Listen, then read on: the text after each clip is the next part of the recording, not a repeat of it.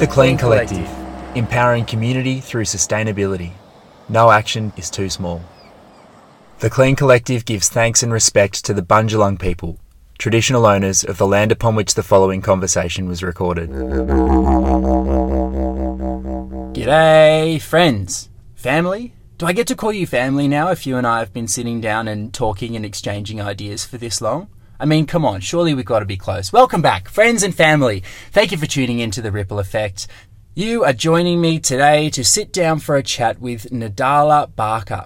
This episode is with a teacher. That's the best word to describe Nids. Because I tell you what, I didn't approach this conversation with trepidation, but certainly I approached it with awareness that I was about to talk to someone very politically educated and motivated and experienced and we sat down to talk about Indigenous rights. As I mentioned at the beginning of the episode with Kirralie Lowcock a few weeks back, um, these are conversations that I find quite challenging as a white male in colonial Australia, feeling kind of representative of the problem, really, which is the ongoing marginalisation of Indigenous culture in this country. And it's really hard for me to come at these conversations from such a place of privilege. Being a white male in Australia, that's as good as life gets. And I'm so painfully aware of that. And so but therein, for me, lies the need to have these sorts of conversations because I feel like representing the problem, as it were, means that I am first in line to be educated more on how we're going to solve this divide between colonial and Indigenous Australia. So, despite Nadala being a politically formidable person to converse with, you wouldn't know it. And within the first 30 seconds, it just felt like I was sitting down chatting with a mate, which was so helpful to have a really loaded conversation like this and cover some really precarious terrain where offence is rife and it is so easy to misunderstand and to culturally step out of line, even with good intentions. And we covered a lot of that this conversation. This episode has come along actually at personally a really good time because a thing I've been, I'll tell you what's been rattling around my head relentlessly this week is the voice of none other than Pauline Hanson. Because deep in my YouTubing recently, I stumbled across this clip and I'd encourage you to look it up um, because it's kind of just frankly bewildering and amazing that it exists and terrifying. But it's a clip of Pauline Hanson discussing the closure of the hiking trail up Uluru outside Alice Springs, talking to three very clearly Indigenous women and then proclaiming to them, um, well, I'll argue the point with you then. Uh, I'm actually Indigenous. I'm native to the land. Do you know what indigenous means? If I wasn't born, if this isn't my land, then where is it? Blah blah blah. And it's just like, it's it's so horrifying that I couldn't I couldn't not just. I think I laughed just out of shock at the bloody cartoon that Pauline Hanson is. And I'm certainly not introducing this YouTube clip and her behaviour as anything forgivable, but it's a really good reflection of how misunderstood native title is in this country. How impossible it is that perhaps the most Caucasian lady to ever exist is standing out in the middle of country telling Indigenous women that she is also Indigenous. And it's just, it is, it is just, it's absolutely appalling. But it represents a really pertinent issue in our society today, which is that we don't talk about this enough. This should be something that we all understand and we all are working together towards reconciling. This gap in the understanding of traditional knowledge of Australia and understanding what colonialism is. Because colonialism has been romanticised in the Australian history books as this brave explorers pioneering new worlds. But in fact, it's an invasion, guys. It's as simple as that. And so, this brings me back to being painfully aware that I am the descendants of invaders. And it's this really horrible thing to be feeling in the background and be wanting to have discussions and wanting to try and understand more and understand what I can do as as a white man in Australia wanting nothing but harmony but kind of being unable to talk about it because there's so much entrenched misunderstanding. So I found this conversation really valuable for teaching me some new stuff and a new attitude and helping me understand exactly where the pain comes from and what I can do to help. So, if you too are interested in harmony of all Australians of all colours and shapes and sizes and descents, then hopefully you'll take away something from this conversation too, because Nadala Barker is a fantastic teacher. She has so much experience in communicating this problem, and I really appreciated being on the receiving end of it firsthand. Hopefully, you do as well. And thanks again to Nids for having me and for chatting and for teaching. I really, really appreciated it. Nadala Barker, guys, enjoy. Yeah. I managed to connect the computer to the hotspot this morning though. Oh, nice. It's always a mm-hmm. satisfying feeling. That mm-hmm. little blue bar at the top. It's like, you did it it. worked. I'm Nice. appreciated, and it was for someone else. So you know, Yeah, I became a tech god, for five seconds until it disconnected, and then and then the phone ended up in the it. garden because I couldn't do it again. Straight up. we were on the phone to Optus the other day, and I just I gave up. I just hung up. 'Cause I was like, I can't do it. yeah. I was like, I don't understand what you're saying. And the guy was like, blue cable. I'm like, but there's no blue cable here. And he was getting angry at me, and I'm like, you're supposed to be helping me. Is your blue my blue?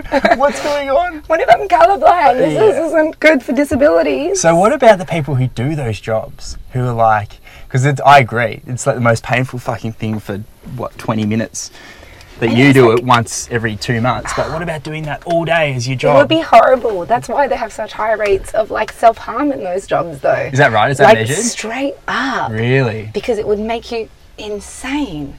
Like, but then I think that you have to have a specific mindset. So, like, he was like, all that I see at number forty-eight is house eleven, not lot eleven. And I'm like, well, that's the same thing. He's like, no, you said lot, and I was like.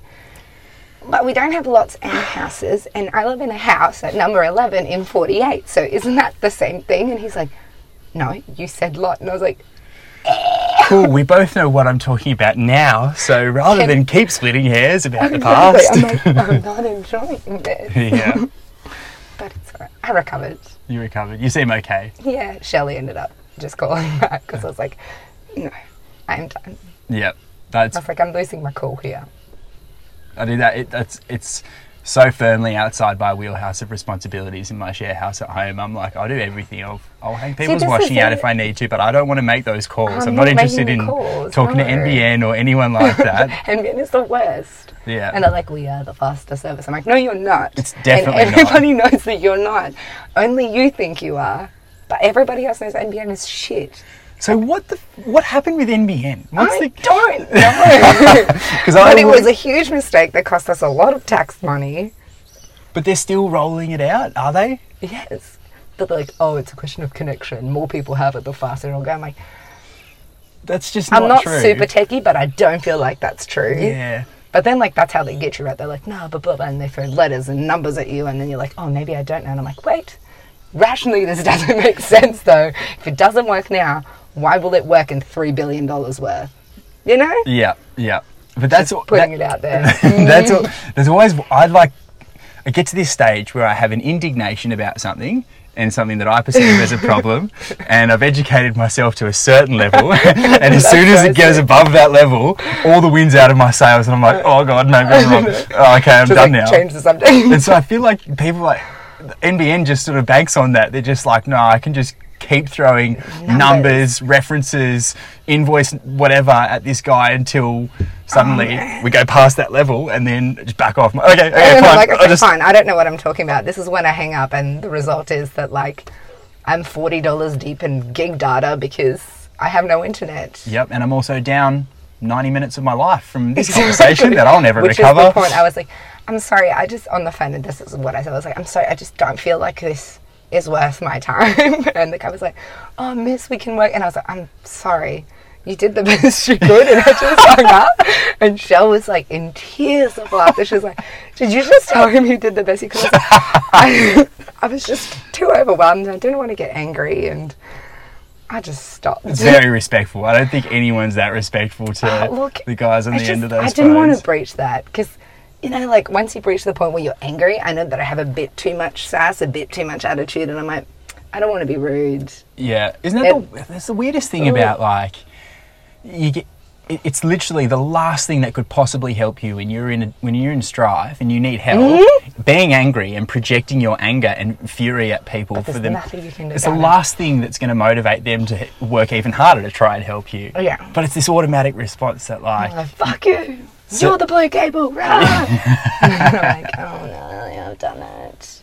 That's why I'm like, this is no longer productive for anyone. So I'm removing myself from the situation. Mm-hmm. And I was like, good enough. Well, you know what? If you'll forgive me for saying, it's actually quite reassuring to hear that you contend with the same struggles that I do in the big city of Sydney, of like these sorts of conversations and ridiculous trials and tribulations of the 21st century same. still exist in the hinterlands of Byron the- Bay. yeah, man, it's not as perfect as everyone says. Well, I mean, that aside, it's looking pretty good. It's pretty good. It's pretty good. But there's a lot of facade there, Mm. Which is how Kiralee and I became friends. You know what? I actually noticed that because I've been in Byron since Friday. Yeah. um, and I hadn't been here in like maybe 10 years. Mm-hmm. And I didn't pay too much attention 10 years ago when I was here, I was just Mm-hmm. surfing. But walking around now, I know that it's like a real sustainability hub.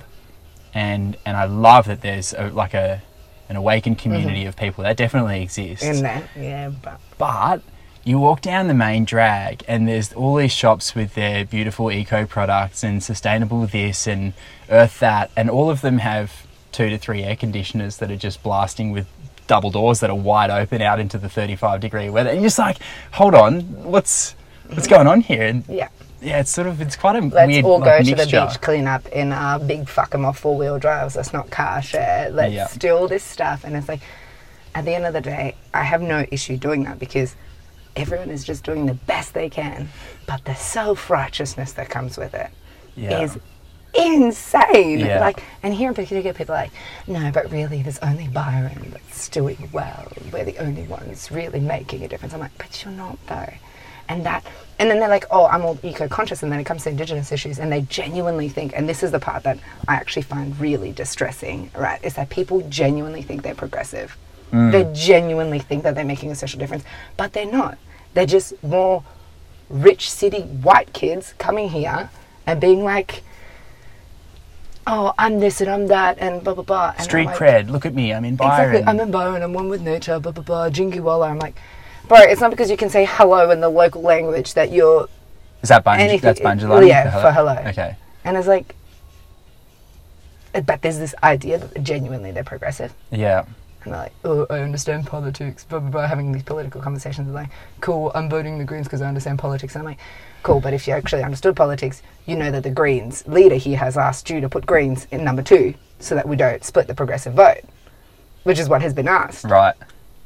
But you're not actually paying close enough attention because you're all in the facade, you're all about speaking, and you're all about seeming cool and having all these like exactly Yeah. like I bring my cute cup everywhere because I'm like fucking trendy and I'm like I appreciate the cute cup but I would appreciate an acknowledgement of shortcomings. That's the that's the tricky thing about that, eh? Because I have I have similar criticisms of like a lot of, you know, how sort of trendy sustainability is, Yeah. and and even you know indigenous sensitivity. That's it's a real obvious virtue signal that people like look to, almost as a, a resume filler or like a a CV thing. Like look at me and the things that I stand for, but just like it's weird because.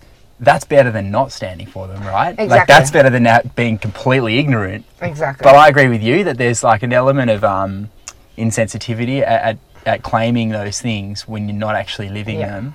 But it's better than nothing. So It it's is like- better than nothing. Yeah, sometimes I just feel like is, it, a is it better than nothing though? Because like sometimes, and this is something that Kiralee and I talk a lot about, is that like good intentions in the bad space can actually make stuff worse. Right? And that's particularly true with Indigenous issues, yeah. right? Okay. Like this white savior complex of people who genuinely think they're helping, and you genuinely want to help me, but you're just blocking the channels for projects that do work.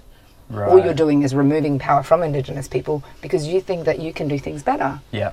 and you, you're not doing things better and you're actually making things exponentially worse by for example you know all the time i get oh my god i love indigenous culture. I just want to work with aboriginal people. And my question which can sometimes come across as harsh is that's amazing. Why? Mm. Why? Yeah. why do you want to work with aboriginal people? Why do you enjoy indigenous culture? Because if you're saying it as you say for that cv tick then i have no interest here. Yeah. because you're just making yourself feel better, but you're not actually acknowledging your own privilege in this situation. Yeah. If you want to help, understand what you have that other people don't have and place it there. Yeah. That's know, really interesting because like I, I I constantly fear being guilty of that myself because I am I am you know the, the white boy in the four wheel drive coming up here who who considers himself an environmentalist. But I know all the fucking liters of diesel that I burn to get up here, and I know mm. that like nothing nothing comes without a price. Mm-hmm, mm-hmm. but I'm aware that like that's a very insensitive, verging on insulting and offensive thing to to claim like, especially with Indigenous issues and to claim sensitivity there. It, it like I'm constantly worried about being guilty of that because, as I just said to Kiralee in our conversation just before, like I'm, I'm the least marginalised person you'll ever fucking meet. like, you know, like hmm. white male in, in Australia from the hmm. city, you know, affluent background. Like I've got Yeah. everything I could possibly want to never be marginalised in my entire life, and so I wrestle with that because I'm like, well, that's going to be offensive to someone whose culture you know I, I appreciate and respect and want to want to further and want to do what I can but I'm aware not to overstep it and embrace it too much because then that's suddenly a recreational thing that is Yeah. not available to people who are genuinely a part of that culture. They don't get to just pick it up and put it down again. And so like it, it's a really um it's, quite a delicate balance to try and strike. I think that the most important thing though is this, that you're acknowledging it though, and that's like step one and going like, I have privilege, other people don't. I want to help. Just ask, yeah because I think that that's the big thing is that a lot of people who want to help, particularly around Indigenous issues and particularly around women and Indigenous issues, which is where I work, is just they think that we have no solutions already there. right And like I know so many women doing fantastic things, so many projects that are working. There are very concrete things that we need, whether it's financing, whether it's help creating a website for something, Mm. whether it's you know actual just physical stuff like I don't know, like the Deadly Titters program, they needed very physical stuff. They go around and they do natural face masks. So help finding those natural products, Yeah. all that sort of stuff. And those projects exist, and the help is needed. I just think that people would feel a lot more empowered if you fully ask, "What can I do to help?" yeah Because there's actually so many solutions that are already there.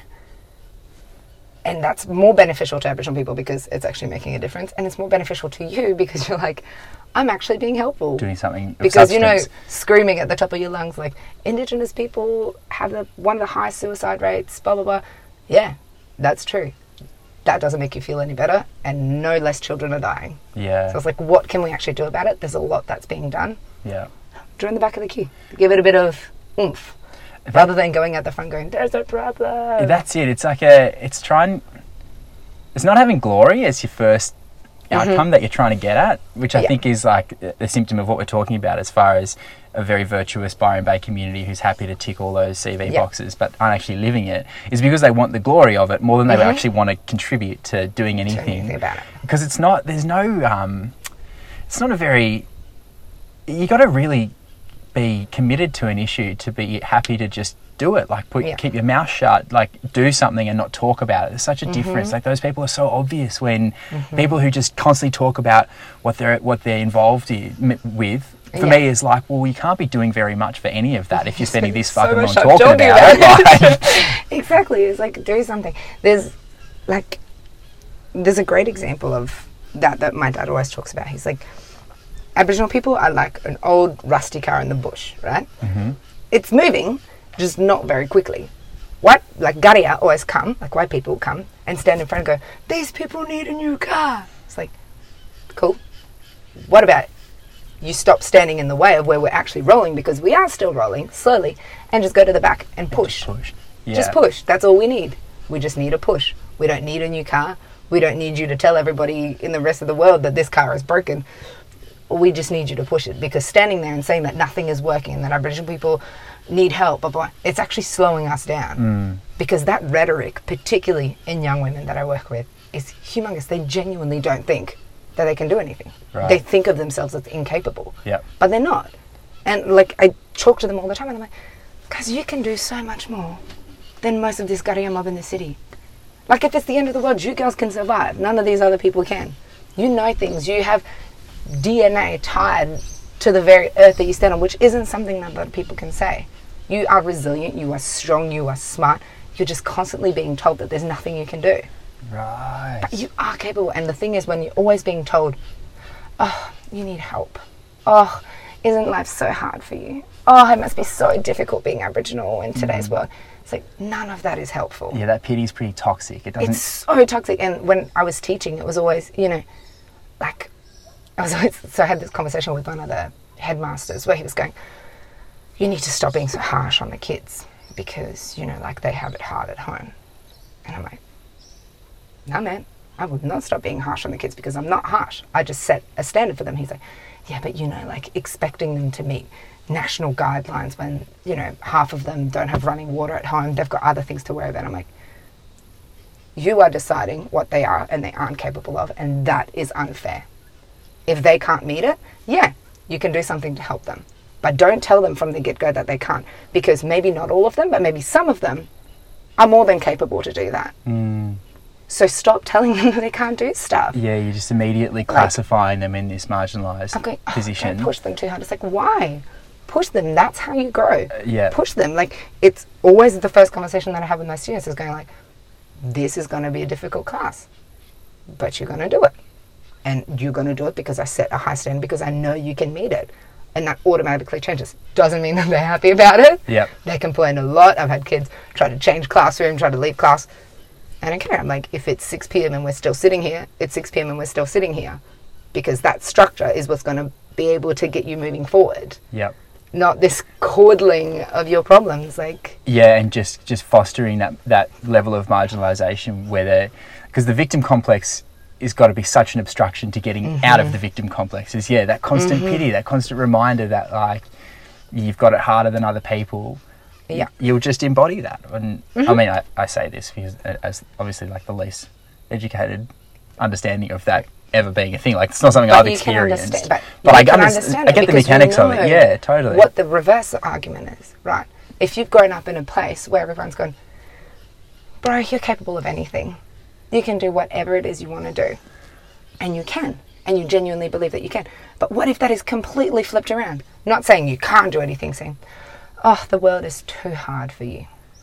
Then Yeah. what are you going to believe? Yeah, but that even that like that's it's the same negativity right at the other end of the scale when you, mm-hmm. like and that is has been my background where I've seen like I have heard that my whole life and it's been true. I've got everything I could possibly want in front of me to do whatever I want in mm-hmm. this world. So I've acknowledged what a mind-boggling privilege that is and mm-hmm. decided to do something about it. Like I, I won't rest until I feel like I don't know. I'm just trying to like balance that. Mm-hmm. But what I've seen in a lot of my peers is like a complacency, and then mm-hmm. they'll do nothing because they're told that they can do anything. So they'll just settle for, mm-hmm. you know, a low, a low or mid rank, whatever, because that's still so much better Still than, okay. yeah, still okay. Yeah. But it's not okay. Yeah, and that's where structure and discipline comes in, right? And that's a choice that, like, at the end of the day, some people want to do nothing. They'll do nothing. And if they want to waste their privilege, they'll waste their privilege. You know, but that doesn't mean that you can't do a hell of a lot with the few people who want to do it Yeah, yeah, because that's the power of privilege and that's the importance of power itself is that you need very little to create a huge amount of change mm. and that's the big part you know we always get so caught up in going there is just such a huge gap between the living conditions in Lajamanu for the Warlpiri people in the Central Desert and someone in the Northern Beaches in Sydney. Yeah, man. Hmm. It's a massive difference. We're talking skyrocketing amounts of money, skyrocketing amounts of education. They're worlds apart. But what that means is that a single little drop from the top actually has a huge impact down the bottom yeah, and that's like the positive thing that I'm constantly reminding myself of. You know, like I'm constantly torn. I'm like, I want to go home, but then I go home and I'm like, I'm not actually being very useful here. So then I go and I come back and I go and I come back, and every time I go, it's like I'm getting a bit of something and bringing it back, and I bring a small thing back and it's sprouting something, and then I go again, and when I come back, well, that thing that I've left there has grown, and a few more people are changing, Yeah. and then I see a few more people going and coming, and it's not about having to leave. It's about, well, the more and more you come and go, the less you'll have to leave in the end because you've already got that base there. yeah, Like once you've reinstated things like hope, things like motivation, things like mm. thinking you're capable, mm. things like re embodiment. Like so many people, and this is like where I work is, you know, like so many women are so disconnected from their bodies and so disconnected from their voice, and they don't think that they have any authority to speak on anything because of that.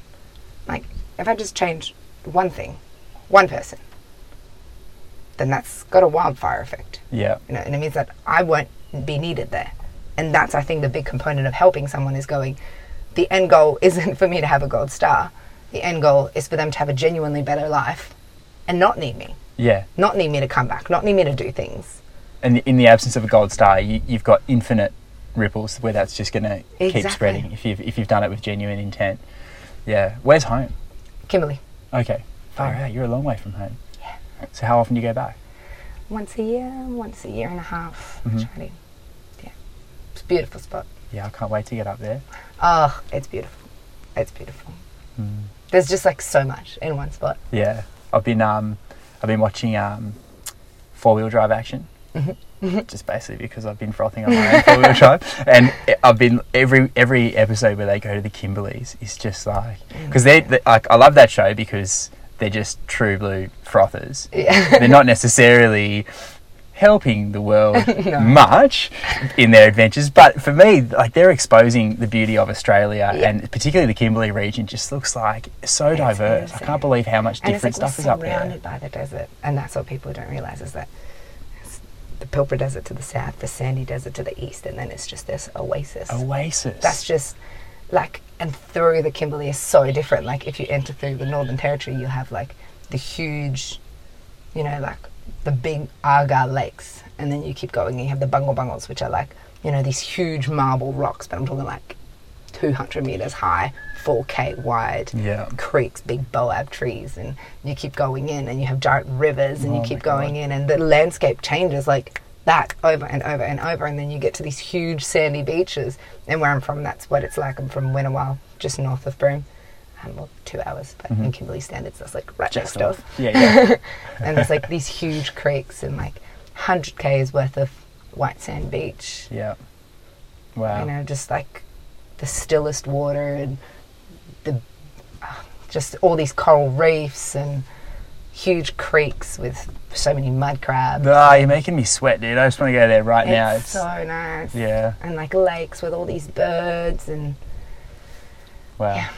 so you're not teaching anymore what did you teach and what are you doing now um, sorry that's two questions i'm sure Um, they've got no, both got big there's- answers um, I've done a lot of things. I'm kind of reshuffling at the moment. Mhm. Um, so I went to New York. I was teaching as a TA. I was teaching dancing and then teaching in schools. I had to move to Sydney, got a teacher's degree, went back home, got very frustrated by the system, decided I needed to change the system, went back to uni, Mhm. learned how the system works, did another degree, and went to New York to the United Nations. And I was like, I'm going to change the world by Yes. policy. I didn't. It depressed me thoroughly.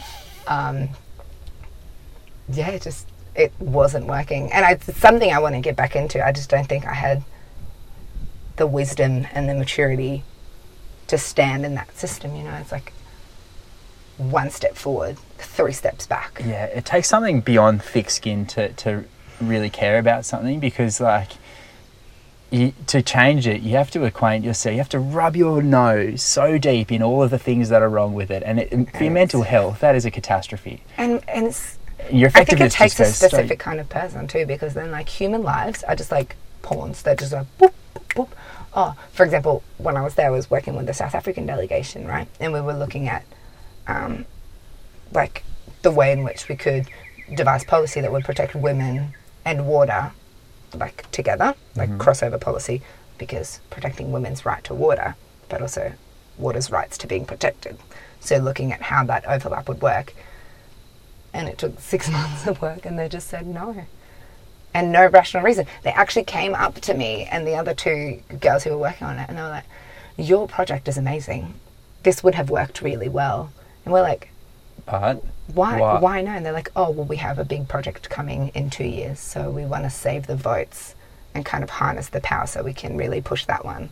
I'm like so you have decided that because in two years time there's a project that you think is better you've single-handedly made the quality of life for thousands of people significantly worse. Like, ah, yes, but, and the rules of the game. And I was like, but it's not a game though. Yeah. It's not a game, it's people's lives. It's genuine people, it's souls, it's bodies, it's children who won't have clean drinking water. yeah. It's women who won't be able to give birth where they're supposed to be able to give birth. It's people who will die when there was something you could do about it. And to me, it just crushed my soul so completely. Oh, I'm not surprised. I think I'd be the same. You're right. Like it's two different typ- types of people. Like you can either do that or you can't. You, you can either like switch off your own moral code to just work to someone else's and not think about it and, and be able to think about human beings as numbers. But I, I know that I'm not capable of doing I'm that. not. Like I always think about like even police officers, let alone someone like a psychologist or even a lawyer, like someone who has to Mm. just expose themselves to someone else's emotional trauma so deeply and not take it home with them. I'm like, how, how do you How not take that this? home with you? Yeah. But I think that's the big thing, right? Is that we're under this. This is the biggest qualm that I have with society. Well, not the biggest. Me, one of. One of. Is that. Like, why aren't we taking things home? Why are we so disconnected from our work that we think that we can be in an office from nine to five and oops, nah, nothing is affected? Like, we should be affected by our work. Hmm. We go to work over a third of our lives. What we're just sectioning that off to be like, that is just to make money and I will make an impact just between that window of time and outside of that it doesn't affect me. Nah, man. Yeah. Why are we working and then living separately? Like, that doesn't make sense. Well, I think we've uh, we I think there should be multiple words for the word work. I think I that's an inappropriate thing to call. Very true. Like, y- you know, pumping gas at a gas station for a wage, but you, you know you're dreaming about things that you'd actually like to do to help the world. Mm. And then going home to just do that project that you've done, or that you that you've been thinking about all day while you've been at your job where you're getting a wage, and that's also work. But wait, there's two very different intentions going Very, on very there, and two very different results. Mm-hmm. Yeah, there's like a and the fact that we have to work for a wage, and this is, I mean, I, that being said, I also work for a wage, but like, I don't know, it just seems a bit crazy that we spend so much time to only provide for ourselves. Well, that's the thing is that Like- it's in that provision that I think the definition is flawed. In that Yeah. provision only means money, according to the 21st century. Whereas you can be providing for yourself by giving yourself like a lot of good feels by doing something that matters and something that you care about. Like that's a sort of sort of priceless in my opinion. You can get paid as much as you want, but if you're doing something that's crushing your soul, I don't really, I can't really price Mm-hmm. Yeah. my life like that. But even like, but then the line becomes more blurred, right? When you're talking about, for example, growing food, Mm-hmm. right? You can grow food to sell it, and that's money, or you can grow food to feed yourself. Exactly. you're still providing for yourself, Yeah. but you're also doing something else. So if that's true for that, like how is that not true for other things? Right? Because even if you are pumping gas at a gas station, you're still having interactions throughout the day. Yeah. There's still stuff that you're doing Yeah. and you're still putting out an effect. Nothing that you do has no effect. Right? Yeah. Yeah. So every time you're participating to something. So it is work as well because every interaction you have is affecting another. So it's yeah. So it's mindful work or mindless work. Right. Yeah. Very true. Very true. Nice. I feel like we uncovered something there. I needed Good, that. that was like That hanging in was the air for basically a a, while for me now. Nice. But that's mindful, mindless. yeah. Thank you for that. Thank you good. for that. That's 100 percent Good. it. It's like w- whether you've got your Whether back into it or your back and your mind into it. Truth. If you Very, very true. yeah. Good job, us. Good That job, good. us. Yeah. That was good. Sweet. So you left the UN because it was soul destroying. Pretty much. Wow, that Which was is a very succinct way to put it. But I'm yeah. sorry. That's just. No, Sound, I don't mean that it's true. It just sounds no, like no. that. I would also describe it like that. Um, Which is I kind of sad because you think about the United Nations and that's supposed to be, mm, uh, you know, an uplifting and romantic superhero solution to a very, lot of the very quickly that proved not to be the case. Yeah. And New York was supposed to be this mind-boggling city full of diversity and solutions, and it was just miserable people in racial tensions left, right, and center. and I'm like, this is not what I thought it was going to be. Um, But then again, I was, you know, I was only 21, and but you know, I have a tendency to climb to the top of the ladder really quickly. I'm like, whatever I'm going to do, I'm going to do it at 200%. And then I'm like, rah, do it. Yeah, yeah. And then I'm like, "Ugh, I don't enjoy this. So then I'm like, rah, to another situation. Yeah. Um, which is why I went into a Masters of Sustainability because I decided I want to work grassroots Yeah. and kind of the topic that everything that I've worked on, whether it's been education, whether it's been in dance, whether it's been in music or in law or in any area that I've worked at, has always been the relationship between the health of our land and the health of our bodies, um, particularly for Indigenous women, because Indigenous woman. Um, and that's kind of when I decided that, like, all right, for me right now, I probably need to feed my soul a little bit. And in order to do that, I need to feed the planet a little bit. So I went into a Masters of Sustainability, focusing in on food waste and on farming. And that is why I'm here. I'm doing, well, last time I was here, I was doing a permaculture course. And now I'm growing food and doing dance stuff and all sorts of things. I teach burlesque once a week um, as like a re-embodiment tool. Mhm. Um, Where are you growing food? Food, pardon me. um, just at Mullum Community Garden, but I might be starting up with um, 96 Bangalow in a bit, helping them out. Cool. That's Yeah. a local. Yeah, it's in Bangalow. It's um, a regenerative farm. Oh, cool. Yeah, they're really cool. They do some cool stuff. It's only the very beginning of them. Um, yeah, but it's really good. Um, but still finding my feet. I've Yeah. only been here not so long, so we'll see. Well, you're finding your feet in a beautiful place, and there's a lot of. I feel like the culture, as much as we've just bitched and moaned about what's happening in the main streets of Byron, like in the surrounds, there's a lot of culture here to, you know, It's support. amazing, and stuff like people are really, doing. really willing to connect and have these conversations. And I think people are also, for as much as I bag them out about it, are willing to come to terms with their shortcomings very quickly. hmm Um, and people are willing to learn, which I think is a big one, Yeah. a really, really big one. Um, you know, just having conversations. I know that sometimes, even in Sydney, living in Marrickville and all that, which is supposed to be like really trendy, you're like, yes, I work on body empowerment for Indigenous women so that they can find their voices of authority. A lot of people are like, oh no, angry black woman talking to me, and they'll Yeah, just like right. shy back. There's But- so much fear in, I I think, getting in the way of a lot of understanding. A and with a lot of like really charged issues like A indigenous lot. culture like the env- like climate Mhm. change and environmental concerns there's so much fear in like it's like everyone feels bad for not knowing the stuff they don't know and maybe Oh that's God, because straight up. well maybe it's because like we live in a, a day now that we have computers Mm-hmm. tiny computers in our pockets with access to the world's entire information so you feel like somehow Sure. no one's agreed on this but f- somehow it's like we're all suffering this obligation to know it all already and so when you've been wrong about it or if someone's like educating you on something you push back straight away because it's almost like an insult that you didn't know it already or you're fearful of That's like true. that's this is my interpretation No, I there's think that's complete very- complete no, think- conjecture here but basically like No, I think that's really very accurate. well I noticed it in myself a lot like very accurate. you- when when phones started just you know permeating every second of every day and realizing like oh this is amazing that like this is almost making my entire education Hmm. not redundant because I still know stuff but like future kids are going to know so much So more much stuff because more, literally I can know anything if I put the right words in the right sequence But on that's my the thing, phone putting the right words. And that's why conversations are important. It's giving people the right words so that they can Yeah. go looking for stuff. yeah But like you can't know what you don't know. you can't know what you don't know and so you shouldn't feel bad about not knowing No, it this is true.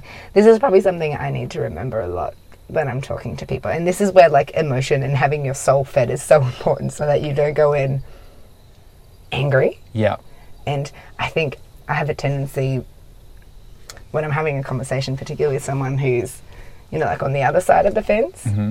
like, no offense to you, but like a privileged white dude. no, none Um, taken I've admitted this You're not you're pretending I'm not Um, it's like it becomes to climb very over the fence quickly. though, all right? I'm You're doing doing well. You're doing well. You, can come on our side. Okay, um. I've opened the gate for you. See. Um, it can be very like, confrontational because it's like, oh well, I wasn't told about it, and I'm always like, you weren't told about it but you're in a position where you could have found out and you chose not to. Yeah. And then it comes to that mm weird fence. But that's, I suppose, where in moving forward we need to be less screamy about it and more like, let's actually sit down and have a conversation about this. Yeah. Um, which is very difficult to have. Yeah. But It I think can work.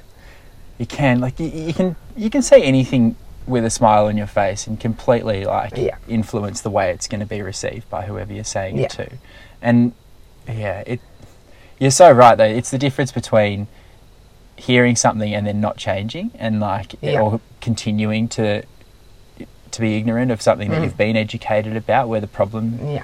starts happening. Okay, so maybe that is where a lot of the fear is coming from because a lot of this stuff, like everyone knows, every, everyone knows that there has been a hell of a lot of marginalisation that continues to this day and sort of seemingly with no end of indigenous culture in this country.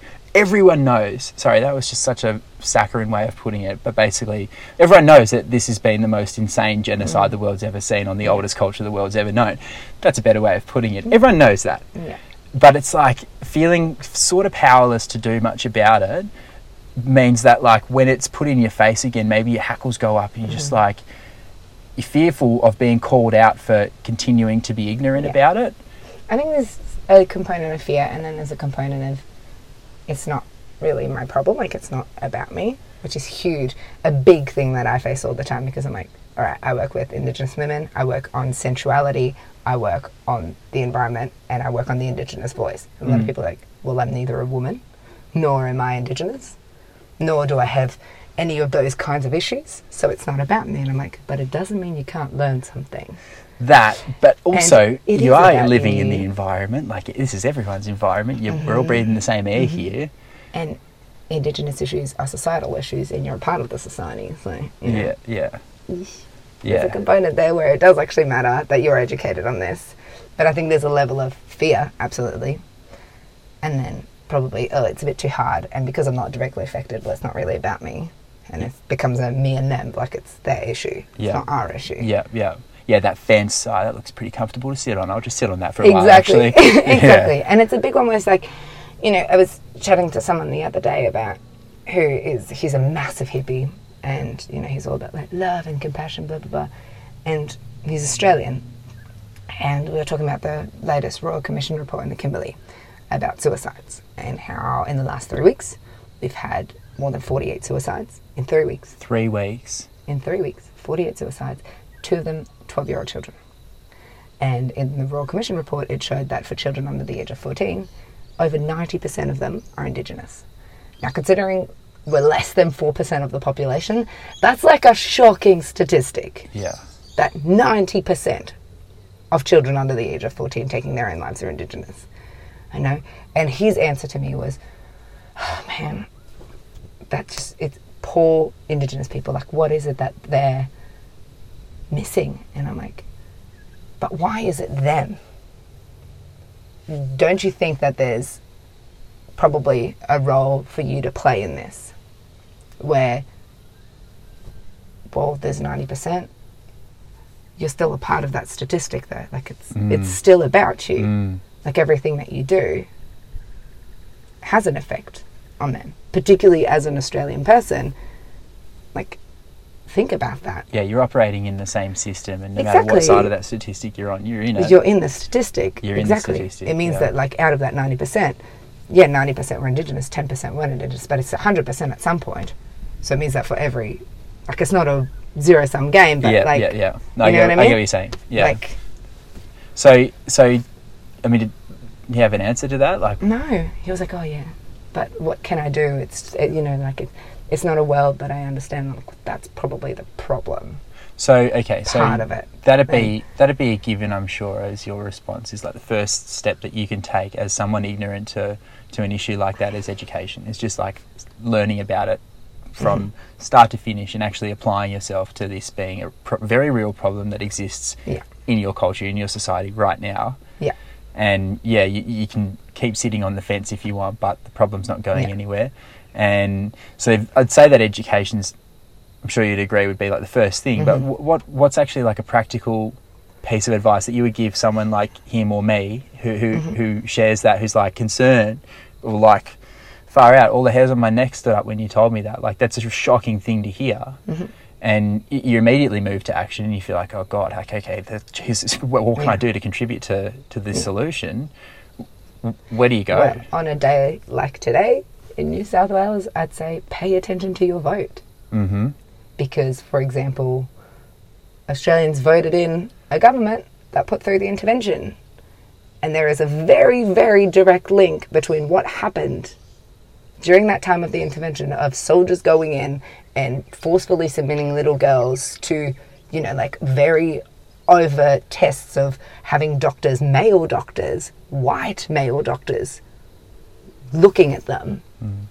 without any Indigenous parents present, really shook through the society, accused elders of a lot of sexual assault and stuff, which can and can't be true. But the fact that that happened completely broke that social structure.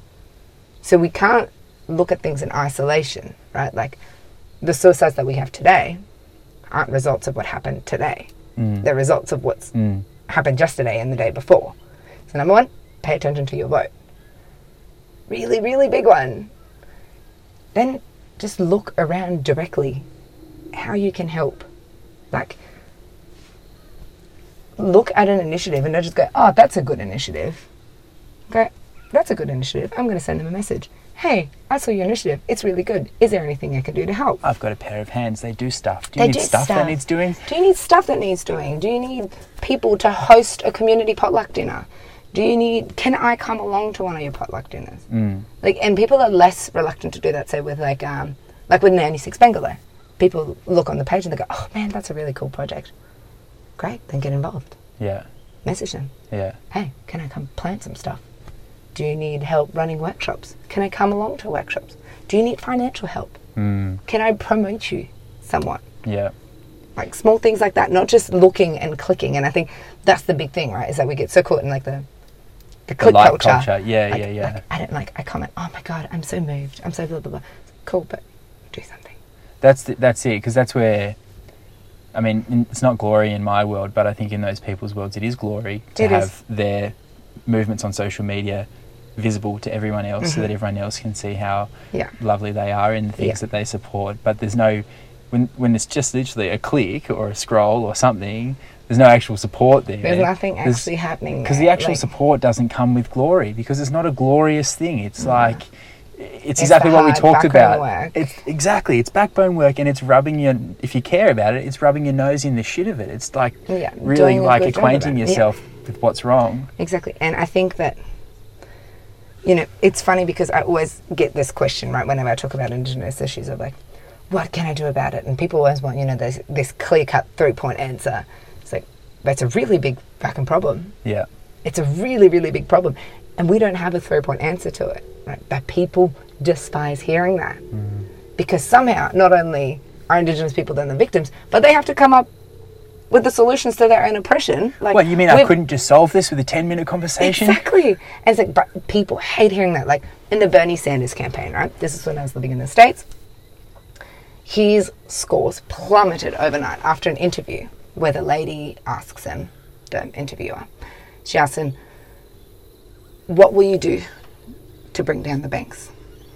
And Bernie Sanders, being Bernie Sanders, went ahead and said, Well, I'm going to create a board of experts and we're going to give them funding and we're going to give them space and we're going to put through requests to have all the papers from the banks and we're going to look at it. And she goes, No, what are you actually going to do about it? Tell people here listening right now, how are you going to bring down the banks? And he said, I don't know how to bring down the banks, but we got to start looking at it. Mm. I don't know because I'm not an expert at this. and because it's Single handedly, his voice just went yeah exploded because people are like, What? You don't know everything? There's not a simple answer to complex problems. to this gigantic problem that you just got asked about Like, Indigenous people have been around for a very long time. And we've had some very serious problems since Invasion Day, which is a long time ago also. We can't have, like, boom, solutions. yeah There's solutions that are amazing at the moment. For example, um, Kimberley Aboriginal Law and Culture Council, KLAC, in the Kimberley is doing these incredible cultural camps. They're, they're just taking everyone out into the bush. They're re-engaging in ceremony. They're, you know, trying to create an environment where culture is still very much alive. And now, that is really important. And a lot of people don't understand why that's important. Taking two seconds to talk about it. When you are a part of a world and you don't feel like you belong anywhere, that will crush your soul. Mm-hmm. Young Aboriginal people today clearly don't belong to Occidental Australian culture. They don't. They don't because I didn't for a very long time until I learnt it after the age of 18. Hmm. After I came to university in Sydney, I had never even engaged in Aussie Aussieoka, like this full Aussie culture. Like, I didn't even really, I've never celebrated Australia Day. Like, I these weren't things I knew hmm. because my culture isn't this. Today, I feel Australian. I'm also Aboriginal. They're two very, very different things. When those Aboriginal kids don't have Aboriginal culture and they can't be a part of white Australian culture, which not only isn't theirs but doesn't accept them Yeah, when yeah. they do try to engage. Has no doors open for them. like, and quite overtly rejects them, yeah, then you're left in a state of desperation. And I think that's the state of desperation that we can do a lot about. yeah, And that's where the importance of keeping culture alive comes at play.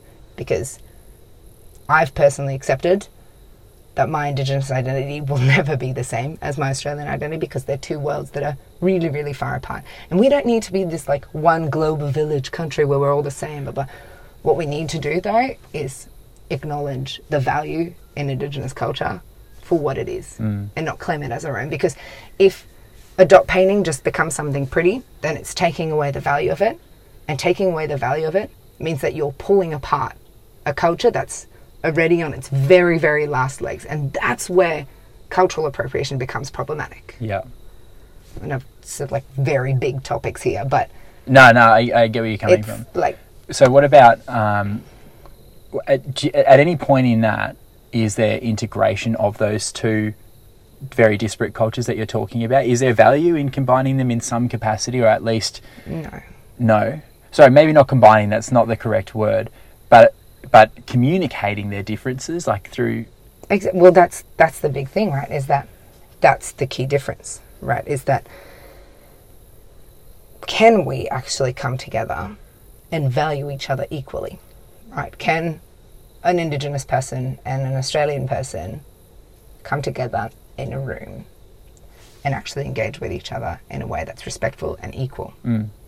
At the moment it's not possible because at the moment every time that a Gardiya person goes to engage with Aboriginal people, they come with the value that they know better and that they can help. yeah, And you can't help when you are the problem. yeah, yeah, yeah, Do you know what I mean? And it's like, it's really hard because you know that people have the best intentions. And I know that people have the best intentions. And I see this all the time. Teachers come into Bidyadanga, teachers come into Beagle Bay, and they go, oh, blah, blah, blah, all these beautiful Indigenous children. I'm going to put them on my social media and it's going to be great. It's like, you have the best intention. And I see that. That you're coming in thinking that you're doing something because we can't do it. That's not true. We're inviting you in here because we want to learn from you. That doesn't mean that we don't have a lot to offer. yeah, yeah, yeah. But when you come in and you only help and you don't learn, then that power dynamic shifts. There's right? this the automated thing- superiority. exactly. It's the same thing as like you know, like um, volun- volunteerism. You know, like volunteering overseas. yeah, It's like, nah, man. If you're gonna go volunteer at a Cambodian orphanage, like it's not because you're wearing harem pants that you're doing anything to help. Like, you are creating and widening that power dynamic. So if you're going to engage with Indigenous issues, if you're going to engage with Indigenous people, do it in a way where you want to learn from them and you don't think that they're these like desperate, incapable people Yeah, that yeah, you're yeah. going to save. See, this And that goes back to what we were saying at the beginning. Ex- ex- I was just about to say this is like a really beautiful example of what we were saying, where it is it is a problem when uh, well-intentioned people stick their beaks in in a way that actually mal- further maligns the situation or makes the problem a lot worse than it was, Mm. Yeah. despite their good intentions. Exactly. Yeah, because it's like that's like with indigenous suicide and i think with indigenous women's suicide in particular that sense of not belonging that sense of having no ownership over anything of value. Yeah, and that's best reflected in women not even thinking that their own bodies have value whether that's through you know like giving themselves up in you know like sexual abuse situations and just leaving it or having you know walking around completely covered and not wanting to dance not wanting to move not wanting to take care of their bodies eating horrible food because they don't see value in their own bodies they don't mm. see value in their own minds and so they don't see value in their own existence so we somehow that's how you help right That you reinstate value where it's due Yeah. you make people feel valuable because when you sit down and you listen to someone, you go, What do you have to teach me? What can you show me? What can you teach me? That has huge effect on the psyche, right? Where Oh, go, yeah. I'm actually valuable. Yeah, yeah, yeah. I'm actually useful. stuff to things offer. that I know. Mm. That is something that we're missing in all Indigenous policy in Australia. It's going, you have a problem. Maybe you come up with a solution, but at the end of the day, we're the ones who are going to implement the solution. Yeah, and even before we implement it, we'll decide whether it's Whether the it's right good or thing not, or not. straight up. And so that's actually not asking your, not taking it on as advice or as, Mm-hmm. you know. Exactly. I actually think about this in in a broader context with climate change a lot. In that currently Australia is basically the most offensive developed country in the entire world. And we're sort of getting away with it by the skin of our teeth by virtue of how large this place is and how few of us there are. But currently, we are hor- like we're looking very, very bad, and everything will be revealed in the history books of the future. Terrifies me. Another conversation. But for me, like a lot of um, it seems like a lot of the the ways out of these problems. We've got a we've got a culture here that's existed for seventy thousand years in perfect harmony with the environment. And so not only is it sitting down and asking what can you what can you teach me, what can you you know what can you teach? It's like teach us everything, please. But mm-hmm. then it comes with this super loaded thing where that culture, this indigenous culture who does know exactly how to improve our environmental rap sheet, which is in such dire need of it, we haven't given them any motivation. Like currently, that divide between the two cultures isn't exactly inspiring. That like I would say isn't worst part is- inspiring them to share. The, the problem is with that, right, is that saying teach us would be admitting that Aboriginal people know better. And it actually has huge implications in terms of land rights. Because if you were to ask Indigenous people, how do you take care of the land? Answer number one would be Isn't- stop mining, stop fracking the soil, Yep. stop poisoning the waterways, and probably give us back our land. And that's the big no no. Yeah. That's what the big problem at the moment is. I was really heavily involved with the anti LNG gas in the Kimberley and then recently the no fracking. And it's the big thing, right? Inside the boardrooms at the end of the day, they're like, I mean, they've got a point. They've got a point. But we can't give them back our land because if we give them back their land, then we're going to have to give this other person back their land. And then we're going to have to say that we're wrong. And then all our money's going to be gone. And it's like, that's the problem. That's the problem. Is that we it's know that there's answers, but it's the it's case everywhere, about. right? It's the case everywhere, and like it's not just in Australia. I spent some time in Colombia last year. Actually, this time last year I was in Colombia, and they have this amazing thing. It's called resistance farming. It's incredible. Okay. To me, it like single-handedly healed my soul after New York. Is that so? The initial part of the story is quite depressing. Just is that after the cartels fell, a huge amount of land was taken by the government. Right, like all that cartel land was pretty much theirs. Yep. So they decided is that they were going to sell it for the best money. Um, in the northern part of Colombia, in the area called Magdalena, which is like next to Buritaca and all those towns, they sold it to this Czech dude who runs, who just like grows a bunch of stuff on a really industrial level. He decided to have um, bananas. He was going to grow bananas. Which is great to grow bananas in Colombia, but you can't monoculture because Colombia is really, really steep Yep. and it's really heavy rains, very loose topsoil.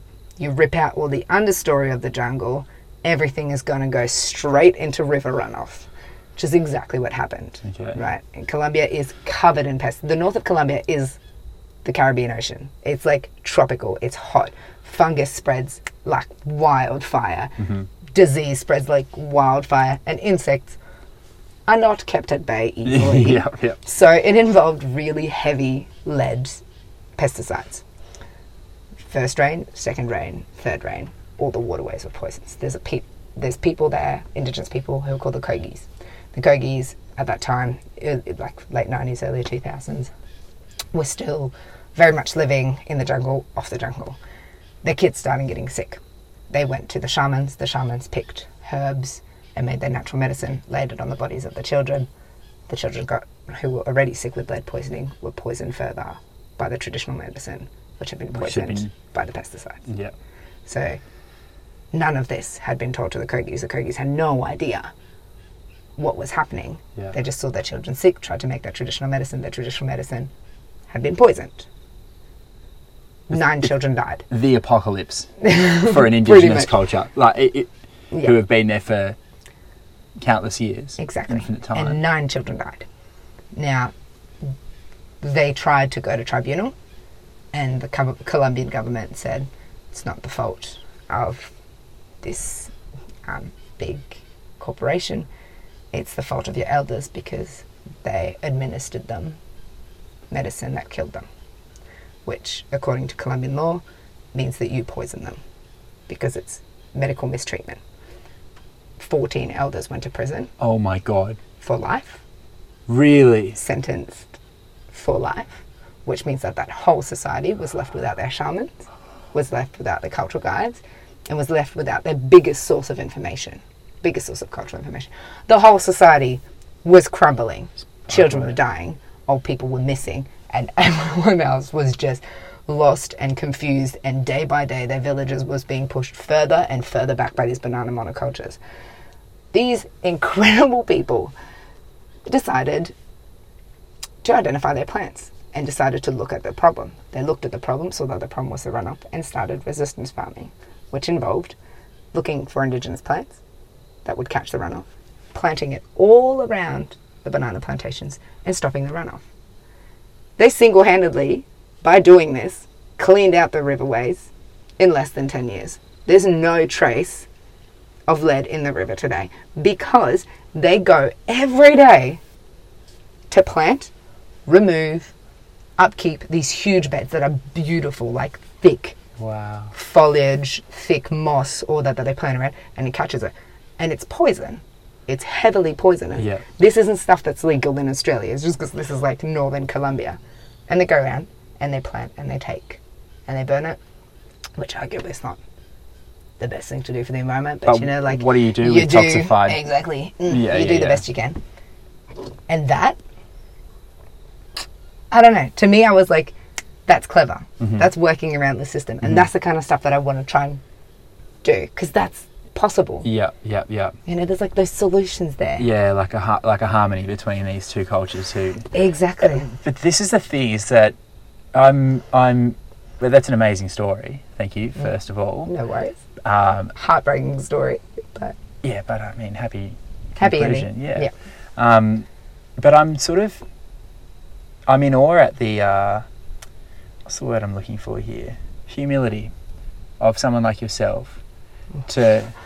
Sorry, I don't mean this No, to gush, no, but I mean like the humility to acknowledge that that which it, for me is like an egregiously middle ground. That's not like a that's not a good resolution to this enormous problem. Well, it's not a fair resolution No, it's but it's better than no resolution. Mm-hmm. And so, like that level of humility to acknowledge that that's that that's like a path of reparation that we could, well, that we sound like we should be pursuing is just amazing to someone like me. Like, it's just it's I don't it's kind of sad to think about that yeah, I think everything that I've done has kind of shown me that this system that we have is really, really strong. And that the ways that we're trying, particularly for environmental issues, for social issues, there's room to wriggle around, but for environmental issues, there's nothing we can do about a lot of it. And that's like so heartbreaking. Mm. Like to the point where, you know, like it keeps me up at night and I like cry about it. I'm like, there is nothing I can do. You know, like I went to the Hunter Valley and I just stood in front of this mine, completely torn up open ground. And I'm like, can't you see how fertile this land is? Mm. Like, can't you see what we can do? And you're doing this. Hmm. Why? And there's nothing I can do about it. so I'd say, I, I'm guessing a politician would say, well, Nadala, you're benefiting from public amenity, public infrastructure, which is being funded by the sale of what we're mining there. So you can just take those criticisms. And go home. yeah, yeah. And I'm like, but I didn't ask for this. That's it. Is that no one fucking asked for ask this. for this. And there's other ways to get that money. Thank you very much. Like, Exactly. Ask for what? Like, Tell you once- You, you're selling this goal so you can roll out your shitty NBN. Like, I don't want Yeah. this. Like, we were fine before. Like, Yeah. stop trying to have more. And that's the problem, right? Is that this is addiction to more. And Mm. we want more and we want everything to be ours. And it's like, why? I'm perfectly okay with just this. Mm. Like, it doesn't have to be, you know, these big fancy jet planes and these big fancy things. And we don't have to be the best and we don't have to have the best. We can just do with what we have But that's the, and that's the social cultivate what we monoculture of already the world. have. I agree with you 100%. Like- but but like as far as a homogenized global culture, we're being Mm-hmm. we're being led down this path of gluttony where if you if you're not striving for more or you don't have aspirations to attain more wealth or get another jet plane or do whatever you want, then you're failing somehow or you're Exactly. you're, you're But it's such a big system, right? It's it's a monster. It's a beast of a thing that when you have small things like what the Kogis are doing, right? Then that is not a small thing. Mm. That is tremendous because you have managed not to vanquish the system, but you have stood between this monster and something that needed protection, and you are winning. yeah. And what they're doing is that 300 people, less than 300 people, are protecting riverways. Yeah. And backing the system. And that's like, they are winning mm. in the battle against that system. Maybe they're not winning completely, but if you think of the battle as keeping that water clear, keeping those fish alive, keeping themselves alive, then they won. They won against that big system. And that is worth celebrating Definitely. to no end. Definitely. I, I, like all the acknowledgement. I agree that it's crippling to think sometimes about too many large scale things that are affecting our climate, Mm-hmm. and that the longer you spend, then the less sanity you retain. True. but uh, but for me, like it, this time in, in life and in our in our human civilization represents massive opportunity, and, and like I I'm not sure that those things can't be changed. I'll tell you one cool thing that I heard recently, for example. So graziers who, oh, well, I mean, obviously there's any number of issues with farming cattle and our obsession with it in this country, um, and how there's graziers who uh, they don't have water, they don't have money to keep their livestock, but they turn their cattle farm into a solar farm and they're earning more money than ever before. Yeah. And it's like there's stuff like that which are just these really simple inversions that Yeah. as soon as as soon as enough of them happen and that tide really turns, then I think the big stuff will start to Exactly. It's all the small will start stuff. to change. Yeah, but And it starts with small stuff. It's all the small stuff because what we're doing is that at the moment, th- this monster, right, is only made up of a bunch of small stuff. Yeah. Right? It's not like this huge, tremendous thing. is made up of just a whole bunch of people and a whole bunch of industries. And little by little they flip to the other side and everybody's jumping over the fence and we let more and more people in the gate, then at first it's like one person is jumping over and then, oh, maybe we push the fence over a bit and then hordes of people are coming the other side. Then you'll find that that like first field is going to be empty, and that is like my sanity keeper. I'm like, Yeah. things are changing and things are getting better. And if you think about it, right, like ten years ago, if you were like, straws are going to be banned. Plastic bags are no longer going to be in supermarkets. People Yeah. are going to be like, "What are you talking about? We need straws. We need plastic bags." And you're like, How am I going to drink my diet coke? Exactly. Straight up, and you're like, but it's possible. And you look at a town like Byron, as much as I bag it out, nowhere has plastic straws. yeah, Biodegradable containers left, right, and centre. yeah, Refillable water stations. I mean, I work at a cafe where we don't sell anything bottled, and no one has a qualm with it. that's sick. We sell no water bottles. What's the name of that cafe? Folk. Folk. All right, Yeah. I'll go through there on my way back You through. should. Yeah, You that should. sounds It's a awesome. good place. Because I, um, that's my job at home. Is I've got a cafe Oh, cool. in um, Chatswood, and Oh, it's just like a constant head fuck basically for me because like we offer very healthy keep cup discounts and I'm in everyone's ears every day but it's like a real integrity crisis Mm-hmm. to need takeaway packaging still and to know that if I was just to pull it pull it out take everything bottled out of my fridges and take all the takeaway packaging out of my cupboards I'd be broke tomorrow. Business would go under, and that'd be that. And so, Yeah. it's it's a weird. It's a small change, but it shows the difference, right? Like, what's the difference between here and Chatswood? Like, we're the same people, but there's enough people here with the right idea that the culture's changed. Yeah, yeah. Right? And that's not impossible. It's Maybe not. if we have this conversation again in 10 years, then you're like, yeah, my cafe, we have no plastic. Yeah, yeah. And yeah. it'll be great. Maybe they'll be illegal by then. Exactly. And that's unfathomable to me now, being in the coffee industry for 10 years already, and just like, but I've seen the changes already, and a lot more people re- using reusables now than there ever have been. Exactly. And I mean, even for us, right? Like, whenever I do any of the ordering and stuff, they always, you know, like they give us huge bulk packets of stuff and everything's plastic free and there's a plastic free option for everything. That's awesome. for literally everything. Mm. It's And- definitely not with our suppliers in Sydney. yeah but a place like for example most cafes we get it from alpaca and everything. Not only do they provide well i mean they don't even they PLA is the closest to plastic there is but i mean that's not really biodegradable but whatever um but they actually offer a service where they're like this is actually the better option of the two Mm. they let us test it for free they you know we're switching to cane sugar lids Yep.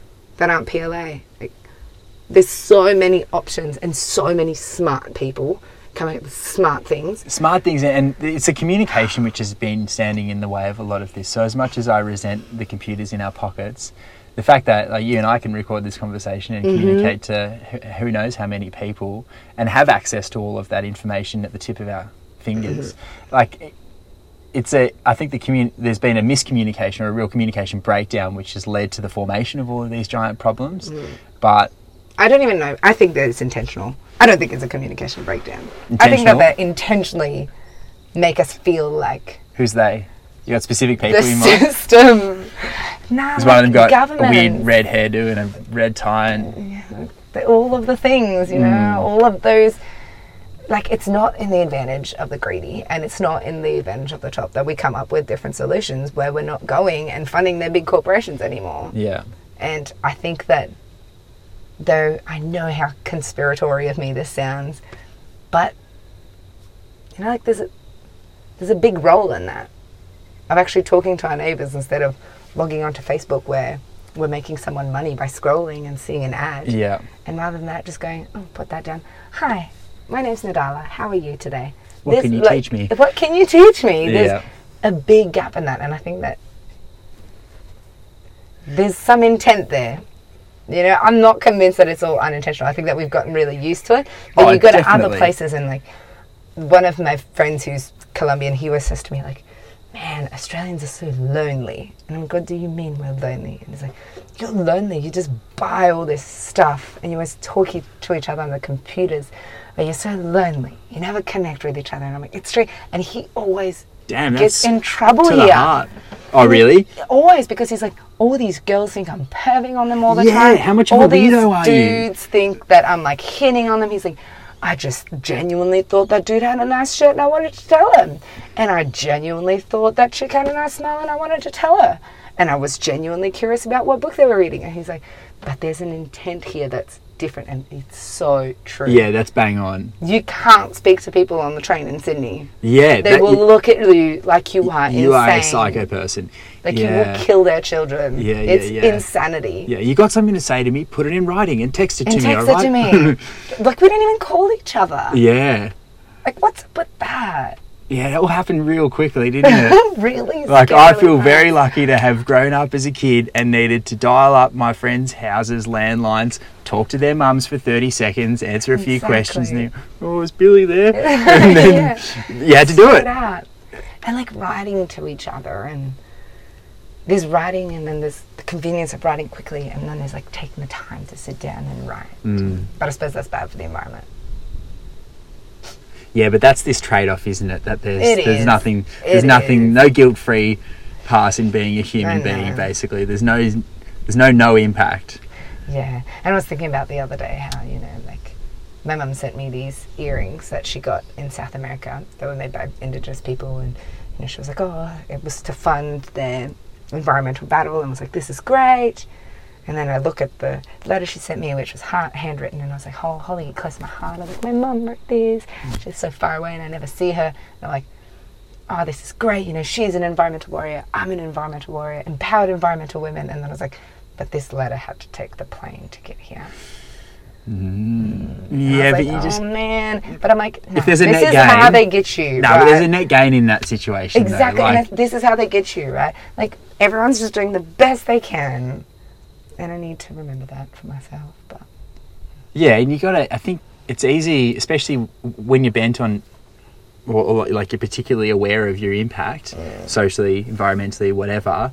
It's really hard to forgive yourself sometimes for your transgressions or for the costs that you continue to impose on your community. But y- y- we got to be a bit easier on ourselves in that, Exactly. like, this is a there's a lot of teething that's going to go on with completely restructuring this this Yeah. enormous monstrous system we're talking about. and how important valuing our own voice and our experience is in being a better social advocate, and that's like the basis for all of my work. And I know how distant burlesque dancing and politics seem from each other, but they're actually very interconnected. Not at all. Yeah, I'm totally with Because you. Because once you empower yourself in your body, you empower yourself in your voice, you realize that you have authority. And I'm not as afraid to speak up. And I'm like, you know what? I am me. Yeah. And I will speak. And I think particularly Indigenous people are like, oh, if we speak, we have to have it all put together and perfect. And it's like, why? No, man, we come flawed, but we come proud and we have a voice of authority and we are allowed to speak and we can make a difference without being perfect. yeah. And yeah, you're doing the best you can. Even if you drove your four wheel drive up here, you're doing the best you can and you're creating difference in the process. And that's all we can do. And we're constantly being slashed down by people saying, like, but you're not doing enough. Yeah. You're not doing enough. And, well, you say no to mining, but you still benefit from it. It's like, well, I benefit from it because there's no other solution right now. Doesn't mean that we need to keep going the wrong way. Yeah, yeah, yeah. I'm allowed to signal that we're going the wrong way. That's it. It's it, but the but people's expectation is unless you're providing a very succinct and perfect alternative immediately, then why are you even suggesting that the current is wrong? Exactly. If you don't have and f- you know on a short term basis, yeah, I get it. Sure, mate. Like I can't have a flat white if there's no milk. I get it. Like there's not. It's, not that simple. But mm-hmm. when we're talking about the entire world and a poorly structured civilization, which is currently facing a lot of mm-hmm. challenges that we're all going to encounter together, whether we're mates or not. That's not that's not as cut and dry as whether you got milk in the fridge or not. That's going to take some talking about it. It's Yeah. not as simple as Yeah. yes or no. And it doesn't mean not being able to breathe in the process. You know, like, man, it's like it's, and I think this is something that I mean I say very passionately to other people about other people, but I constantly forget with myself. Okay. Is that like, you know, doing the best you can and saying that something is wrong doesn't mean that you have to be right all the time, and you can just say this is wrong, and still benefit from the wrong thing, and that's okay Yeah, coal being the biggest example. yeah. I don't enjoy coal. I would really like us not to do it, But I still flick the lights on in but my I house. have a, but there's a reason I do that. It's because we don't have an alternative right now. Yeah. And as a single individual, I can't be like, I will no longer use coal because then I wouldn't be able to communicate with people, which would Yeah. be counterproductive. Yeah, yeah, yeah. That's but it. since it's not your coal and your electricity, but it's our coal and our electricity, then I am indeed entitled to keep using it while I say, let's do something different. yeah, yeah, That's a big one. yeah. I'm with you. It's all about net gains, It is. Accepting the small costs for a, for a larger benefit. Exactly. Mm. But just the right cost and the right benefit. Yeah, Because at the moment, that's the excuse, right? Like, we must grow GDP. So we're putting out carbon because we must grow GDP. And, like, and it's a question of agreeing what the gains are and what the costs are. which comes back to work, right? Deciding Mm-hmm. like what you think profit means, whether that's only a number to you, Exactly. doesn't have to be. Exactly. Very I true. think that's a pause note to finish on. Oh my god, it's been an hour and 15 minutes. Oh, holy guacamole. What a time warp.